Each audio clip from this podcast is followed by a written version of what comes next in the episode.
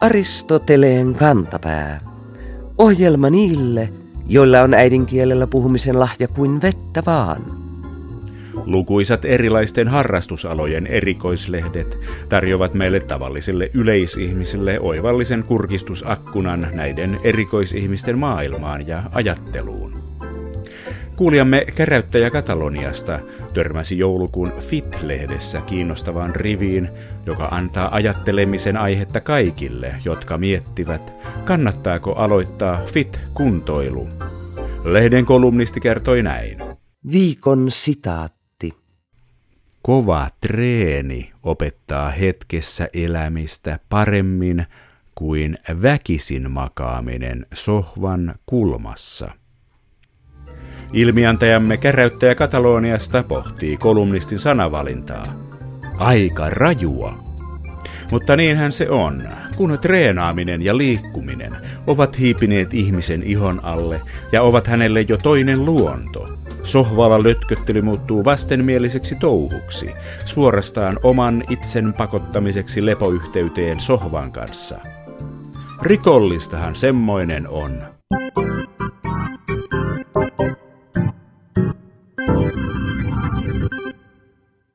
Vaikka hyvin tiedämme, että jokainen ihminen on täydellinen ja kaunein mahdollinen omana itsenään, sellaisenaan, naisten meikkiteollisuus on suuri ja yksi näkyvimpiä kemian teollisuuden aloja. Tarve korostaa eri kasvonpiirteitä on vanhempi kuin kemian teollisuus. Eri meikkityyppien juuret ulottuvat usein tuhansien vuosien päähän. Esimerkiksi kajalien uskotaan polveutuvan muinaisista egyptiläisistä silmänrajausvoiteista – Huulipunan alkuperä ajoitetaan Mesopotamiaan ja ensimmäisen huulipuikon keksijäksi mainitaan vuoden tuhat molemmin puolin elänyt andalusialainen arabitiedemies Abu al-Qasim al-Chahravi. Tietenkin biologit ovat päätelleet kasvonpiirteiden korostamiselle selityksen, jonka mukaan kaikki perustuu evoluutioon. Ja niin kuin useimmiten evoluutioselityksissä, meikkaamisenkin tarkoituksena on lisääntyminen. Se, että naiset yrittävät saada miehet parittelemaan kanssaan, niin kuin tutkija kertoi lehdessä vuodenvaihteessa. Kaari Utrion ja Sari Savikon kirjassa Bella Donna on kouvolalaisen objektoliikkeen meikkimainos 1920-luvulta. Siellä mainitaan seuraavanlaisia kauneudenhoitotuotteita – Ihon uudistaja poistaa parissa kolmessa päivässä kasvoista märkärakkulat, finnit, näpyt ja ihomadot. Uudistaa ihon täydellisesti. Poskipunan este tekee kalpeat posket heti kauniin punaisiksi ja sen kautta ulkonäön miellyttäväksi. Lähtee vain pesemällä pois. Kesakkoneste vaalentaa ja poistaa taatusti kesäkot, jopa yksinäiset ruskeat pilkutkin kaikkialta ihosta. Näin ytimekkäitä meikkituotteita saa nykypäivänä kemikaaliosta etsiä. Ensinnäkin 20-luvulla ei meikattu, vaan ehostettiin. Englannin kielen sanoista make up, eli kirjaimellisesti panna kokoon, napattu uudissana meikata, omaksuttiin kieleemme vasta 1960-luvulla. Nykyajan meikkituotteiden nimet vetoavat mielikuviin. Scandal Eyes Mascara – Thousand Kisses, huultenrajauskynä. Blueberry, luomiväri. Luomiväri nimeltään blueberry, eli mustikka, on tietenkin suomalaisen lumenen tuote. Yhtiö ammentaa tuotteidensa nimistön luonnosta, mikä sopii firmalle, joka on napannut nimensä kuhmoisissa sijaitsevasta Lummenne järvestä. Yhtiön meikkien trendeistä, innovaatioista ja tuotteiden runollisista nimistä vastaa Maarit Veromaa. Hän kertoo seuraavassa, mitä tapahtuu runouden ja kemian teollisuuden leikkauskohdassa.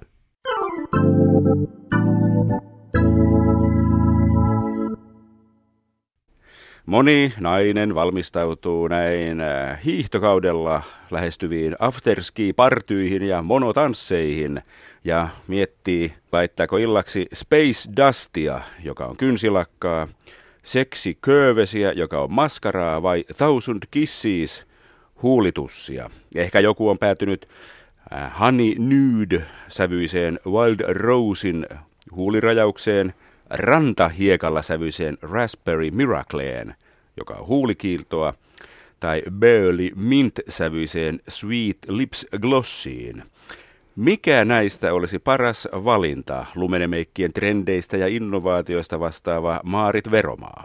No sanotaanko niin, että ehkä kun on kuitenkin hiihtokaudesta kysymys ja niihin liittyvistä juhlista, niin ehkä se meikki on kuitenkin vähän kevyempi. Jotain raikastavaa ja, ja sellaista niin kuin kevyttä korostusta voidaan ajatella. Eli kyllä tässä varmasti nyt mietitään ehkä enemmänkin siltä kantilta, että mitä tuotteita tarvitsen, että ei ehkä mietitä niinkään näitä sävynimien tai tuotennimien tunnelmia siinä vaiheessa, vaan se, että millä mä näytän parhaimmalta – te olette Lumenella se ihminen, joka näistä nimiä suunnittelee ja näistä päättää. Millainen tämä nimeämisprosessi on? Nämähän ovat mitä runollisempia ja mielikuvituksellisempia nämä nimet. Jos me ajatellaan näitä ihan tuotteen sävynimiä, niin se todellakin kuuluu tähän minun toimenkuvaani ja se on käytännössä semmoinen aika pieni osa tätä tuotteen kehitysprosessia. Se kuuluu tuoteprojektista vastaavan toimenkuvaan ja käytännössähän menee sillä tavalla, että tuotteen sävynimi valmistuu aika loppuvaiheessa – Eli sävy on jo olemassa, koko tuotteen formula on tietenkin mietitty ja niin edelleen. Eli siellä kehitysvaiheen loppuvaiheessa sitten tulee nämä tämmöiset ikään kuin tekniset asiat, eli tämä sävynimi, jolla tunnistetaan koodin lisäksi tämä itse tuote, niin se syntyy siinä vaiheessa, kun tässä prosessissa tulee ajankohtaiseksi esimerkiksi sävytarra tuotteelle, niin silloin tulee tämä deadline, että nyt pitää antaa sitten ja miettiä nämä nimet. Eli se on tämmöinen yksi osa tätä koko tuotteen suunnitteluprosessia. Se ei lähdekään siitä nimestä, että ajatellaan, että nyt tarvittaisiin vähän semmoista niin kuin touch of radiance-tyyppistä poskipunaa. Mikä se idea on, mistä se sitten lähtee, tämä tuotteen tekeminen? Voidaan ajatella, että puhutaan ihan kokonaan uudesta tuotteesta. Ja silloin me lähdetään ihan siitä, että mietitään kokonaistarjoamaa, kokonaisvalikoimaa, mitä meillä jo on kuluttajille tarjota. Ja sitten sitä kautta mietitään, että onko meillä jotain semmoista, mitä tarvitaan vielä niin, että meidän tarjoama olisi täydellinen. Eli on selkeästi tarve. Tai sitten voi tietysti olla trendi, että meikkituotteissa syntyy joku uusi trendi, niin kuin esimerkiksi tämä CC-voide, mikä on ollut tosi suosittu hittituote. Me havaitaan analyysiemme kautta, että tämmöinen trendi on syntymässä ja silloin me sitten päätämme, että lähdemme mukaan siihen ja tuomme sitten trendin mukaisen tuotteen. Ehkä kolmantena on sitten ihan näitä, että tuodaan uusia sävyjä markkinoille johonkin tiettyyn tuoteryhmään. Tuodaan trendisävyjä tai sitten päivitetään sortimenttia kuluttajatarpeen mukaan. Jos mietitään ihan näitä uusia sävyjä, niin kyllä se lähtee siitä, että me ensin suunnitellaan se ja mietitään ja pohditaan sitä, että minkälaisia värejä me tarvitaan, millä on tarve tai sitten mikä on trendi. Eli lähdetään suunnittelemaan sitä väriä tuotekehityksen kanssa ja sitten siinä vaiheessa, kun se sävy on jo syntynyt ja niitä on täällä mun työpöydälläni, niin, sitten kun alkaa tulla aikataulu, että pitää ruveta niitä käsikirjoituksia tuottamaan näitä tarroja ynnä muita varten, niin siinä vaiheessa on sitten kohdallaan se, että ruvetaan miettimään sitä nimeä. Meillä on se linjaus, että inspiraatio näille sävynimille tulee luonnosta. Luontohan on tosi monipuolinen, monivärinen, aivan fantastinen lähde tuottaa erilaisia nimiä. Ja sitten kuitenkin sen pitää hiukan kuvata sitä itse sävyä. Ja voisin esimerkkinä vaikka sanoa meillä luomiväreistä tämmöisen, kun meillä on vihreä luomiväri duo, niin sen sävynimi on suon tuoksu. Tai sitten on beesin värinen luomiväri duo, niin sen nimi on kaislikon kevät. Eli ensin on se väri olemassa ja sitten mä lähden miettimään sitä, että no minkälainen voisi olla kiva, juuri lumenelle sopiva sävynimi juuri tälle sävylle. Vaikka tehdään tarkkoja markkinatutkimuksia ja analyysit on kaikesta olemassa, niin se nimeäminen lähtee kuitenkin sitä tuotteesta eikä suunnitellusta kohderyhmästä? No sanotaan niin, että jos tuodaan markkinoille kokonaan uusi tuote ja mietitään sen nimeämistä, niin kyllä siinä huomioidaan tämä markkinatilanne, trendit ja nimenomaan kansainvälinen markkinatilanne. Mutta sitten jos puhutaan sävynimistä, niin silloin on enemmänkin kyllä tätä luovuutta ja, ja mennään sinne lumenen juurille, eli tänne luontoon. Eli tässä on oikeastaan kaksi eri näkökulmaa. Lumenahan tekee siis meikkejä sekä suomalaiselle yleisölle että kansainvälisille kuluttajille. Onko koskaan tullut eteen, että luontosuhde on erilainen? Suomalaiselle suon tuoksu saattaa merkitä raikkautta ja tietynlaista tunnelmaa, mutta joku keski-eurooppalainen ei tiedä, mikä suo on, ja sitten se mm. voi merkitä pelottavaa paikkaa. Joo, tämä on aivan totta kyllä. Koskaan tänä aikana, kun mä oon ollut Lumenella näitä nimiä miettimässä, niin en ole törmännyt siihen, että olisi tullut joku tämmöinen negatiivinen mieleyhtymä. Ja mä oon kuitenkin tässä nyt parisenkymmentä vuotta näitä tehnyt, niin kyllä nämä on tosi hyvin otettu vastaan. Erityisesti Suomessa, niin nainen saattaa mennä kosmetiikkapisteeseen ja sanoa, että mä oon käyttänyt tätä villiruusu huulipunaa, niin että löytyykö se vielä, että mä ottaisin semmoisen villiruusun. Eli ne nimet on jääneet todellakin elämään kuluttajien keskuudessa. Tämä villiruusu on tullut markkinoille vuonna 1970, eli silloin kun Lumenekin on syntynyt ja meikit ovat tulleet markkinoille ja se oli silloin jo heti hittiväri ja se on edelleenkin meillä samanlaisena valikoimassa, ihan samana sävynä ja samalla nimellä. Mutta toki meikeillähän on tyypillistä sitten se, ja kuuluu tähän niin meikkialueen luonteeseen, että näitä uusia värejä kaivataan, niitä kaivataan vuosittain ja voi sanoa, että sesongittain.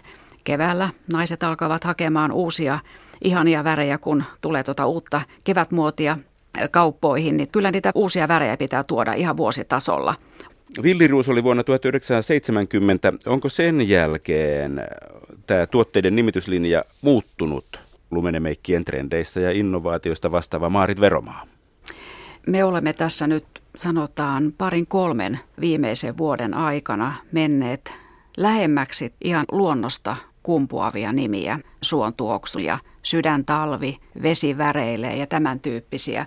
Ehkä aikaisemmin oli enemmänkin tämmöisiä emotionaalisia ja sanotaan, että sävynimet eivät välttämättä linkittyneet ihan suoraan luontoon. Et nyt selkeästi mulla on punaisena lankana se luonto, mitä värejä, mitä tunnelmia ja mitä näkymiä luonnosta löytyy. Ja totta kai niiden pitää olla tähän beauty-alueeseen sopivia, että niissä on semmoista tiettyä runollisuutta silti. Sitten jos mietitään niin kuin vähän ylemmällä tasolla, eli tuoteryhmien eli uuden tuotteen nimeämistä, niin siinä on tapahtunut kyllä viime vuosina muutosta. Teknologia kaiken kaikkiaan sekä meikki- että ihonhoitotuotteissa on kehittynyt valtavasti. Tuotteet ovat tehokkaampia ja nämä muutokset näkyvät myöskin nimissä. Eli tämmöisen teknologisemman ja kuitenkin tuotteen tärkeimmän ominaisuuden ilmeneminen nimestä, niin tämä on kehittynyt kyllä nyt ihan tässä viime vuosien aikana. Esimerkiksi meillä meikkituotteissa on meikkivoide, joka tuli viime vuonna markkinoille, niin se on nimeltään Touch of Radiance Serum Foundation, eli serumi meikkivoide. Siinä tämä serumi ihonhoidollisena raaka-aineena on otettu nimeen vahvasti mukaan. Sitten tulee vähän semmoinen olo, että ihon hoitotuotteet, niiden nimillä halutaan viitata lääketieteeseen. Että siellä on Revitalizing Anti-Aging Comfort Cream, mm. Rehydrating Loposome Day Cream. Ja sitten meikkipuolella on taas toisaalta on tämä lumenen luontoromantiikka. Ja sitten on monella meikkifirmalla tämmöinen romantiikka, missä on sexy curves ja thousand kisses. Tämmöinen, no luontohan sekin on. Mm. Tämmöinen vastakkaisen sukupuoleen vetoamis juttu. Tässä on siis tämmöinen jako, että on tämmöinen tavallaan terveydenhoitoon ja toisaalta runollisuuteen vetoava nimityslinjat näillä eri tuotteilla. Meikeissä on sanotaanko semmoinen aika paljon niin kuin selkeämpi linja. Jos mietitään tätä nimeämisprosessia, niin siihen liittyy myöskin semmoinen kiinnostava yksityiskohta, mitä monet eivät ehkä tule ajatelleeksikaan, että meikkituotteet ovat aika pieniä kooltaan ihan fyysisesti. Jos ajatellaan maskarapuikkoa tai pientä kynsilakkapulloa – tai huulipunaa, niin niihin ei mahdu kovin pitkiä nimiä. Niin me joudutaan myöskin miettimään ihan sitä. Eli tälle luovuudelle on tämmöisiä hyvin konkreettisia rajoitteita. Nimien pitäisi olla tehokkaita, pitäisi kertoa, mistä on kyse, mitä kuluttaja saa tällä tuotteella. Mutta sitten se pitää olla niin lyhyt, että se mahtuu siihen pienen pienen pakkaukseen. Siinäpä monta kertaa onkin aika monen tenkkapuu ja vaaditaan todellista luovuutta, että löytyy se ratkaisu siihen. Mutta luovuus ilman rajoituksia, niin eihän se ole luovuutta. Vasta rajoitukset luovat luovuuden. Näin olen kuullut monen säveltäjän ja maalarin ja kirjoittajan sanovan ja olen itsekin joskus huomannut. Se on aivan totta. Kyllä olen törmännyt ihan samaan. Joo. Kyllähän kuluttajan tarpeet on lisääntyneet valtavasti tässä viime vuosina ihan molemmilla alueilla sekä ihonhoidossa että meikeissä. Ja kyllähän se tietysti on ollut myöskin driveri sitten tämän teknologian kehittymisessä. Eli jos nyt ajatellaan vaikka tehokkaampia ryppytuotteita, niin se on jo tämmöinen maailmanlaajuinen ilmiö. Onko tämä ihan kylmästi tässä, että meikkaamaan oppineet sukupolvet alkavat olla jo seniori-iässä? Kyllä varmasti, joo. Ja me nähdään ihan selvästi se, että on tosi paljon upeita aikuisia ja iäkkäämpiä naisia ja käyttävät tosi paljon meikkituotteita ja sekä ihonhoitotuotteita, että kyllä tässä kohdin on myöskin ihan selvä muutos. Onko näillä nimillä sitten mitään tekemistä näiden tuotteiden kanssa? Onko villiruusu huulipuna villiruusun värinen? Onko Raspberry Miracleissa jotain vadelmasta, Maarit Veromaa? Äh, jos ajatellaan esimerkiksi Raspberry Miracle-tuotteissa, meillä on todellakin vadelman siemenöljyä näissä tuotteissa hoitavana ja kosteuttavana raaka-aineena. EU-lainsäädäntö määrittelee hyvin tarkasti, mitä myyntiväittämiä tai mitä kleimejä me voidaan käyttää. Eli todellakaan ei tehdä niin, että nyt vaikka Raspberry olisi kiva nime, että siihen tulee kivat mieleyhtymät, että todellakin siellä on se siemenistä saatava uute kyseisessä tuotteessa. Näitä seksikkyysnimiä on aika paljon tietyissä meikeissä, mutta ymmärtääkseni miehet liittävät naisen seksikkyyden tiettyihin vartalon osiin, kuten rintoihin, takamukseen, nilkkoihin ja näin, niin meikkitehtailijat liittävät seksikkyyden silmäripsiin. Mm. Ripsimeikeissä on ehkä eniten sanaa seksi. Very, very sexy lashes, sexy curves, mascara, last queen, sexy blacks. Onko tässä jotain, mitä miehille ei ole kerrottu? Jaa, onkohan se sitten niin, että jos naiset itse ajattelevat niin, että kun on upeat, pitkät, tuuheat ripset, niin silloin se kokonaisilme on seksikäs, että se on niin yksi osa sitä seksikkyyttä. Saattaa olla näin. Me lumenella enemmänkin mietitään sitten tätä sillä tavalla, että se on enemmänkin pilke silmäkulmassa ja semmoinen kiva hymy väre ja muuta. Tuntuu siltä, että seksikkyyteen suoraan viittavia nimiä ei olisi aina ollut näin suorasukaisesti. Onko teillä, Maarit Veromaa, tuntumaa siihen, ovatko ne yleistyneet viime aikoina? No mun karkea arvio kyllä on siitä, että kyllä ne on yleistyneet, mutta on niitä ollut jo todella monta vuotta. Jos mietitään tätä naiskuvaa, niin on havaittu selkeästi eroja esimerkiksi, minkä takia naiset meikkaavat Venäjällä – Siinä on nimenomaan enemmänkin painopiste siinä, että halutaan miellyttää sitä vastakkaista sukupuolta ja ehkä korostaa itseään sillä tavalla, että se vaikuttaa siihen itseluottamukseen, että menestyy sitten paremmin työelämässä ja muuta. Eli siellä on ihan selkeästi erilainen syy meikata ja korostaa itseään. Onko mitään tällaista tiivistelmää kiteytynyt syyksi, miksi suomalaiset naiset meikkaavat? Ehkä täällä on enemmänkin sitä ajattelutapaa, että halutaan näyttää hyvältä, kaunilta, ehkä enemmänkin sitä kautta, että korostetaan niitä omia piirteitä, eikä niin ajatella sitä vastakkaista sukupuolta. Täällä mietitään myös tosi paljon sitä, että miten se meikki tehdään oikein, niin että se näyttää parhaimmalta. Että musta tuntuu, että jotenkin tällaisessa alueessa on se ero Suomen ja esimerkiksi Venäjän välillä. Jännittäviä asioita. Miten usein teille, Maarit Veromaa, tulee eteen tällaisia uusien sävyjen nimeämisurakoita? No ehkä suurin piirtein kuukausittain. Se on ihan sitä jatkuvaa, normaalia tuotteen manageramiseen liittyvää työtä, rutiinia, mitä päivittäin tuolla teen. Silloin kun mulla on aikaa ja on tiettyä hiljaisuutta, eli en ole konttorilla, niin ne on ehdottomasti parhaimmat hetket siihen, että niitä alkaa kumpuamaan. Usein mökillä tai sitten ihan kotosalla saatan olla kävelemässä ja olen vaikka tuijotellut veden pintaan, niin saatan nähdä, miten se vesi väreilee ja muuta. Ja mulla on usein mukana tämmöinen pieni vihko, mihin mä kirjaan tai nykyään tuonne kännykän muistikirjaan sitten näitä ylös, että mä muistan ne. Kyllä mä selaan aina välillä sitten näitä kasvioppaita. Mulla on muun muassa tämmöinen yksi kirja, missä on kukat laiteltu väreittäin. Niin se on kyllä aika kiva hakulähteenä sitten niin käyttää sitä ja päästä vähän siihen fiilikseen. Aristoteleen kantapään yleisön osasto. Rauta on koetellut pohjoisen rautateitä ja hidastanut junien liikennettä. Facebook-ystävämme UPn mukaan matkaajat ovat silti melko kohtuullisia, ainakin Yle Uutisten mukaan. Uutisissa kerrottiin äskettäin näin. VR muuttaa pohjoisen junien aikatauluja maaliskuun lopussa. Pohjoisen junien matkaajat pitenevät 45-90 minuuttiin, koska liikennevirasto asettaa rautavaurioista kärsiville rataosuuksille merkittäviä nopeusrajoituksia. Vaikka nopeusrajoitukset hidastavat matkantekoa, niin nopeaa on junamatkailu yhä pohjoisessa, hämmästelee myös Aristoteleen kantapää. Tähän mennessähän vaikkapa matka Kokkolasta Kolariin on kestänyt yli seitsemän tuntia. Jos tämä nyt pitenee 45-90 minuuttiin, niin kyse on varmaan siitä Lapin hulluudesta. Aristoteleen kantapää toivottaakin malttia pohjoisen kulkijoille ja pianhan se on taas kesä.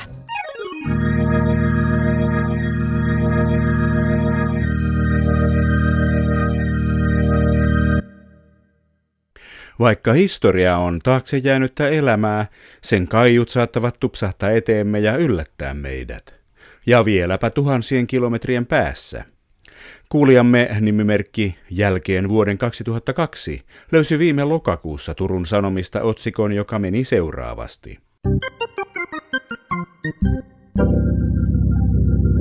Viikon fraasirikos. Kuusi maineria menehtyi kaasuvuotoon Espanjassa. Jutussa puhuttiin vuorotellen kaivosmiehistä ja mainereista. Nimimerkki jälkeen vuoden 2002 ihmetteleekin. Onko mainereilla ja kaivosmiehillä erilaiset toimenkuvat? Aristoteleen kantapää muistaa, miten nykyään jo kuihtumassa olevan vanhan kielimuodon Amerikan Suomen, eli Fingelskan sanastossa puhutaan kaivosmiehistä mainareina. Fingelska on hienoa kieltä, mutta Aristoteleen kantapään siirtolaisfraasirikostirehtöörin mielestä se sopii vain Amerikan raitille. Sinne missä talo on haussi, ongelma on ropeli ja syntymäpäivä pörttei. Turku on lännessä, mutta Kyysmi, eli anteeksi vaan, ei ollenkaan niin lännessä, että Amerikan Suomea tarvittaisiin.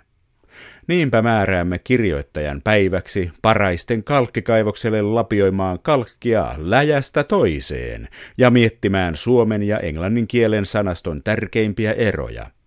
Nimimerkki jälkeen vuoden 2002 sen sijaan saa viikon kirjapalkinnon nimeltään Mistä puhumme kun puhumme jostain, Aristoteleen kantapään tutkimuksia.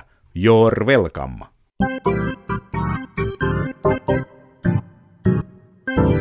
Viikon sitaattivinkki. Helmikuu on takana ja niinpä onkin kielitoimiston sanakirjan tekijöiden vuoro kertoa kuukauden sanasta, ollen se tietenkin dataaminen. Näin kotuslaiset. Helmikuussa huolestuttiin nuorten yödataamisesta, eli älypuhelimien ja tietokoneiden äärellä valvomisesta. Samaan aikaan paheksuttiin sitä, että kansanedustajat näpräävät kännyköitään istuntojen ja puheiden aikana.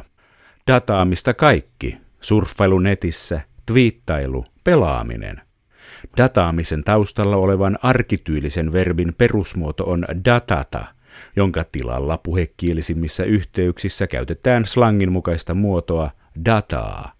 Esimerkiksi tunnilla ei saa dataa. Näinhän se on. Virtuaalimaailmassa ei enää pysy mukana, jollei näprää päätelaitetta data lasissa.